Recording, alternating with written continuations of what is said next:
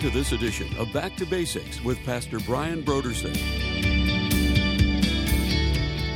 Maybe you have had uh, an experience to some degree with the Lord, but you know you've never really made the commitment. You're not really walking with Him. You come to church occasionally, or maybe you come to church fairly frequently, but in your life away from church, you, you know the reality is you're, you're not in a real relationship with Christ. You're not walking with Him and responding to Him and obeying Him.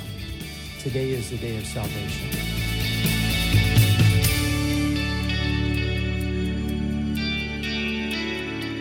Today on Back to Basics, Pastor Brian continues his study in the book of Revelation. Join us as Pastor Brian concludes his teaching on Revelation chapter 6, verses 1 through 8, in a message titled The Beginning of the End.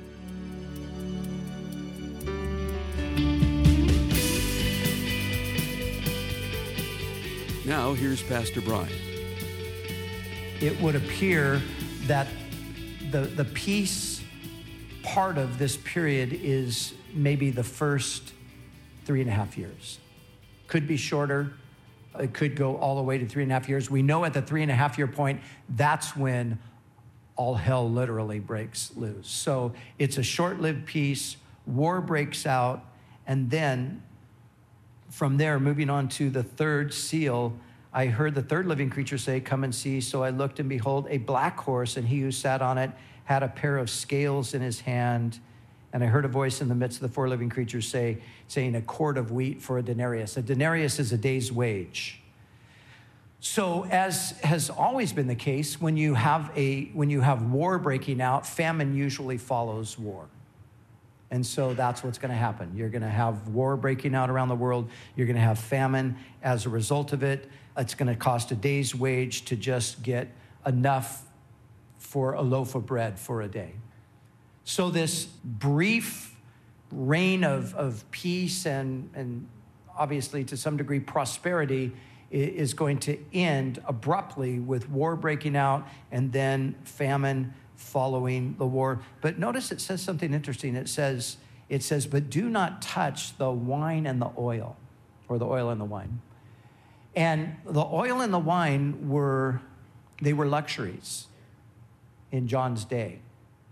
And so what it appears is that, as is always the case, the common people suffer first, and they often suffer the most while those in places of power and position, who are usually the ones responsible for all the misery in the world, they are kind of just, you know, still living the good life. And, and that's going to happen here initially. And you might wonder, well, why, why does God allow that? Because He is basically saving the severe judgment for those to the last. When we come to Revelation chapter 18, that's where we see the total obliteration of the culture of the rich and famous, if you will, and the elites who have dominated the masses over all of the long history of the world. It all comes to a, a crashing end in the 18th chapter. And so from there, we come now finally to the writer. The fourth seal is opened and the rider of the, the pale horse. And the name of him who sat on it was Death. And Hades followed after him, and power was given to them over a fourth of the earth to kill with the sword, with hunger, with death, and by the beast of the earth. Death and Hades. Death is speaking of the physical Hades is speaking of the invisible or the spiritual part of a person. So death and Hades together. The bodies are slain, the spirits are imprisoned. And that's why they're joined together here.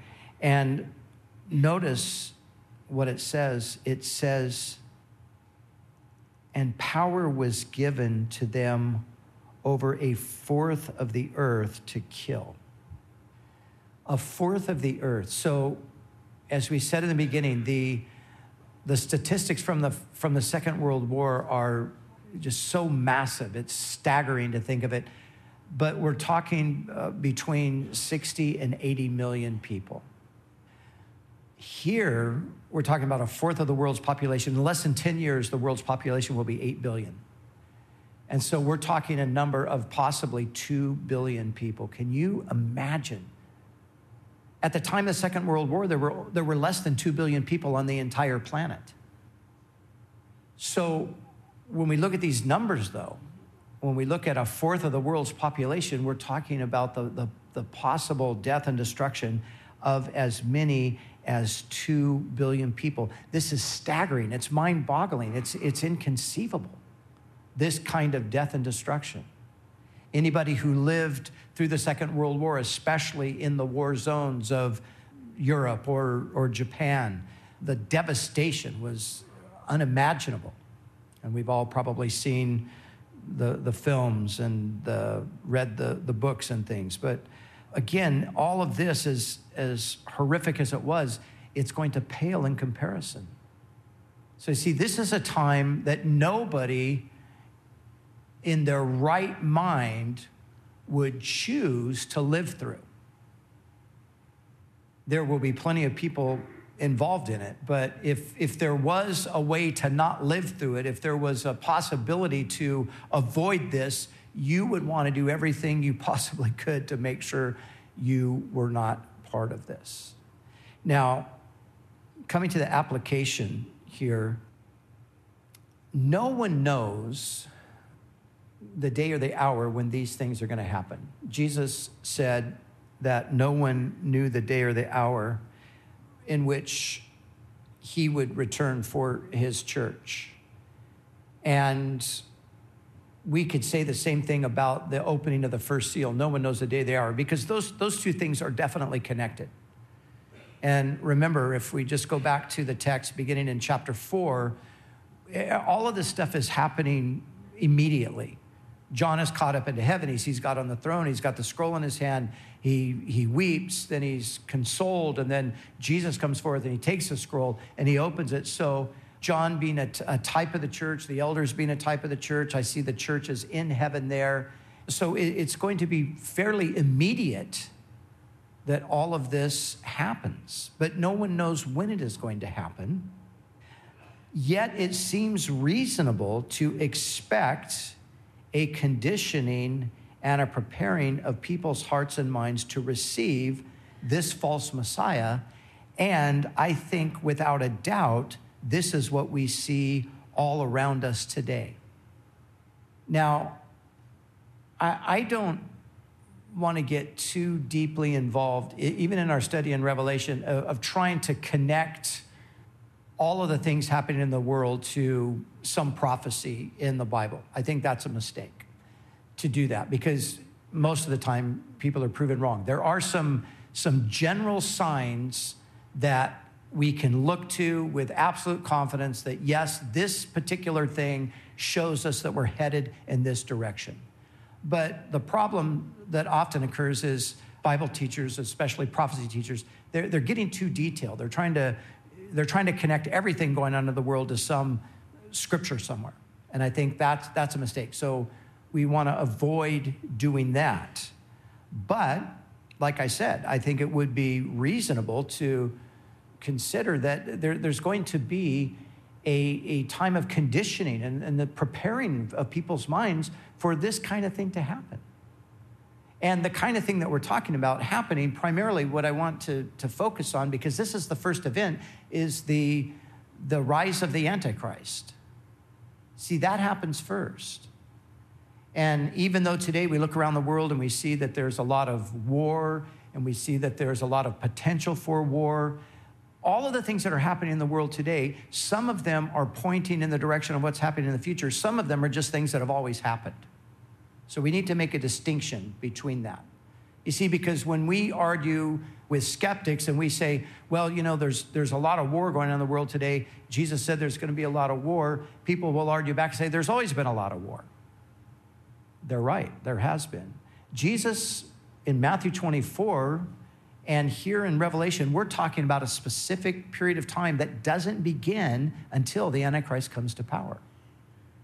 And so we have to understand it. So the, the things that are happening in the world today might or might not develop and transition into this period of time. They might or might not, we don't know. Because what we're reading about here is something that happens after the church is removed and when the Antichrist comes to power. So, the wars that we're talking about here, we, we read about the, the fiery red horse, they're not wars that are brewing right now because there's going to become a time of peace. They're wars that are going to come after. So, to try to make the connection today and say, well, look at all the, uh, the threats of war around the world, that shows us that it's the end times. Not necessarily because these things are going to come at a specific point in time after the Antichrist comes to power. But things that we would expect, like I said, if this is going to happen, we would expect to see that there would be a conditioning that's taking place. And we do see that in our world today. It seems like today, more than at any other time, people are more inclined to give their allegiance to some type of a leader, like sort of like a Caesar type of a person. We're, we're seeing that on a global scale today, that people are ready to follow blindly anyone who promises to give them something like cradle to grave benefits.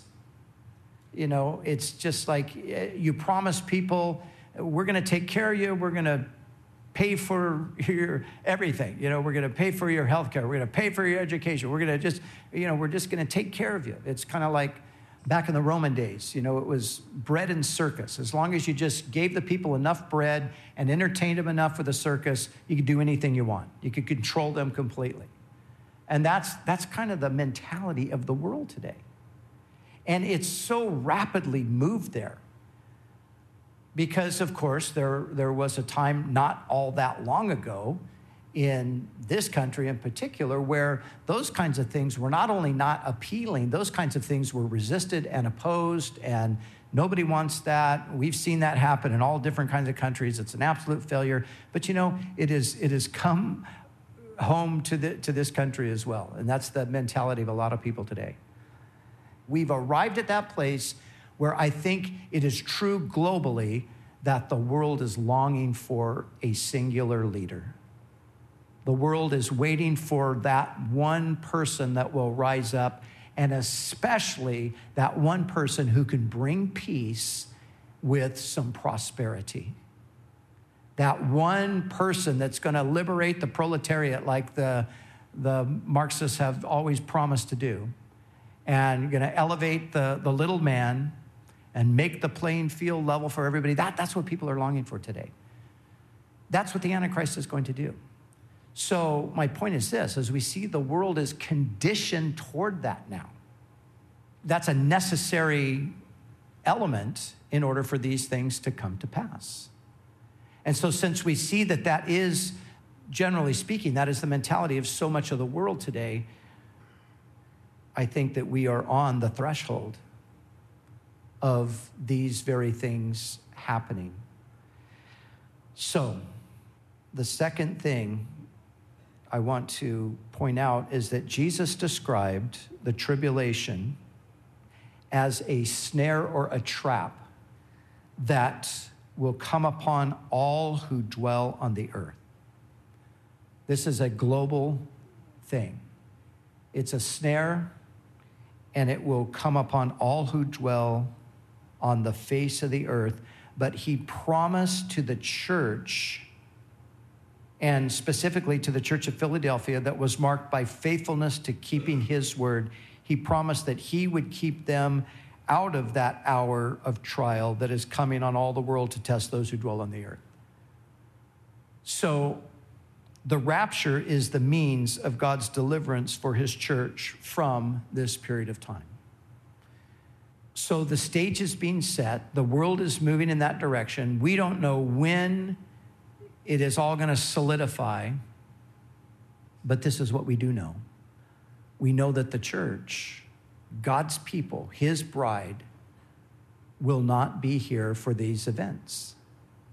Now, there are people that, there are Christians, or good Christian people, that think that my position, our position on that is wrong they say, oh, no, you guys are fooling yourself. You know, we're going through the tribulation.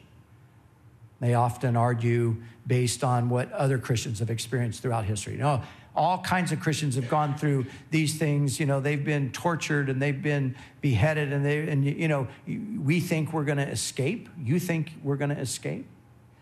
Well, one of the things I think they sometimes overlook is that all of those examples of tribulation, which are absolutely true, the source of the tribulation was the devil and wicked men. The source of the great tribulation is not the devil and wicked men, it's God. God is punishing the world. And if you understand the purposes of the tribulation that are spelled out for us in Scripture, you see that the church really has no place in the tribulation. It would be odd to find the church in the tribulation because the, the purposes of the tribulation have nothing to do with the church. There's two main purposes. Number one, purpose, Daniel tells us it's to, to break the will and the pride of the Jewish nation. As I pointed out before, the book of Revelation takes our focus right back to the nation of Israel. And, you know, uh, national Israel has for 2,000 years now rejected their Messiah. And God is going to use the tribulation period to bring them to repentance. And Jesus said to them, He said, You will not see me again until you say, Blessed is he who comes in the name of the Lord. The tribulation period will bring them to that place to cry out for him. That's what's happening. The tribulation period, according to Jeremiah, is called the time of Jacob's trouble. It's the time where the power of the holy people is shattered completely. They no longer trust themselves. They put their trust in the Messiah. That's purpose number one. Purpose number two of the tribulation period is to punish the world for its evil. Isaiah chapter 13 tells us. The Lord says, I will punish the world for its evil and man for his iniquity. I will make a mortal human being more rare than fine gold. So, if you understand the purpose of the tribulation, you see the church has no place there. We're not part of Israel, and we've not rejected the Messiah. We've not rejected Christ. We've received Christ as our Savior. And so the rapture is God's promise to deliver his people from that hour of testing that's going to come upon the whole earth. And so today, if you know Christ, and as we think about these things, and as we talk about these things, and as we imagine these things, and as you might even occasionally have a nightmare about these things, it's worthy of nightmares. Know this you have nothing to fear because Christ is going to deliver his people before that. Now, now that doesn't mean that we might not go through our own season of persecution. It doesn't mean that at all. But the persecution that we will go through, like other Christians have gone through historically and like other Christians are going through today, the source of that will not be God. The source of that will be, as it's always been, Satan and evil people. Remember, the source of the tribulation is God. Jesus is opening these seals. This is the scroll that's in the right hand of God. The tribulation is God's judgment upon the earth, and God's people will not experience God's judgment. And Abraham knew that. He said, Lord, would you destroy the righteous with the wicked? Far be from you to do that. And Abraham was absolutely right.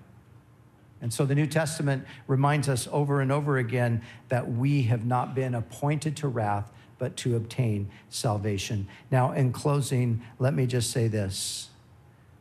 If you're here today and you don't know Christ, your only hope is to put your trust in Him, and now is the time to do that. The Bible says, Behold, now is the time. Behold, today is the day of salvation. You don't want to put this off any longer. You don't want to procrastinate any longer. No one knows the day or the hour. And whether the rapture is coming in two years or five years or 20 years, I, I don't know. Nobody knows. But you know, the moment you breathe your last breath, it's over for you anyway. And we never know when that's going to happen.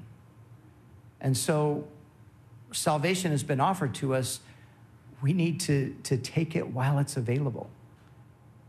Seek the Lord while he may be found, call upon him while he is near. Let the wicked forsake his way and the unrighteous man his thoughts, and let him return to the Lord. That's what the prophet said. And so, as we close today, there's, there's two words. There, for those who know Christ and are his people, there's the, the, the comfort, there's the assurance that we have no place in this tribulation period. Like I said, there's no guarantee we won't suffer persecution, but we won't go through the great tribulation. But the other message is to those of you who maybe you don't know Christ, or maybe you have had uh, an experience to some degree with the Lord, but you know you've never really made the commitment. You're not really walking with Him. You come to church occasionally, or maybe you come to church fairly frequently, but in your life away from church, you, you know the reality is you're, you're not in a real relationship with Christ. You're not walking with Him and responding to Him and and obeying Him. Today is the day of salvation. Now is the time. These things are coming. We don't know when. It appears that they could come sooner than we think. But the final thing I want to say you know, I don't like making an appeal to follow Christ based upon the idea of escaping the judgment. But you know, for some people, that's what it takes. If that's you today, and, and you need to be scared into the kingdom, well, there's plenty to scare you right here. but you know, there's so much more to come to Jesus for than for that reason. You want to come to Jesus not just so you don't experience the wrath of God, but you want to come because He loves you. And you want to come because He made you and He redeemed you and He's got a plan for your life and He wants to do good things with your life and He wants you to be with Him eternally. I mean, you can come motivated by fear, and some people do, but that gives way ultimately, if you've really come, it gives way to, you know, wow, I, I, I'm here because Christ loves me. But either way, if you're not with the Lord today, make a commitment.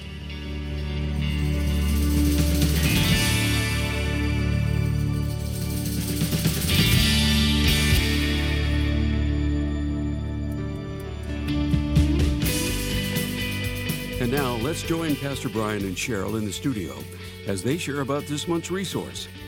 So, Brian, John Bonner, a missionary pioneer in Peru, has written a book. He has written a book called The Myth of Coincidence, and it is such a great book. It's a small book, but you know how both of us love missionary biographies? That's right. Well, this is one adventure, I'll tell you. It's an amazing story of how, uh, you know, John's own personal life and some of the things that happened, some of the tragedy, his meeting Pilar, his wife, in Mexico City, them being there during one of the big earthquakes, and then the Lord leading them into Peru. And now 20 years they've been in Peru and pioneering the gospel there, planted many churches, and I couldn't put the book down. It was a page turner. So, John Bonner, and the title again is The Myth of Coincidence. And he just basically shows through the book that there are no coincidences, that God is at work behind the scenes. Again, this month's resource is a book titled The Myth of Coincidence by John Bonner. You can order the book The Myth of Coincidence by going to our website, backtobasicsradio.com. Scroll down until you see the photo of it, and then click on the donate button. When you give a gift to Back to Basics, we'll send you the book The Myth of Coincidence by John Bonner to help you understand that God is working behind the scenes in your life too. It's our way of saying thank you for your generous support of this ministry. We'd also like to remind you that all of our other resources are waiting for you at backtobasicsradio.com or by calling our request line at 1 800 733 6443. That's 1 800 733 6443. Our desire is to encourage you in your daily walk with God. We'll continue tomorrow with more valuable insights from Pastor Brian as we study together in the book of Revelation.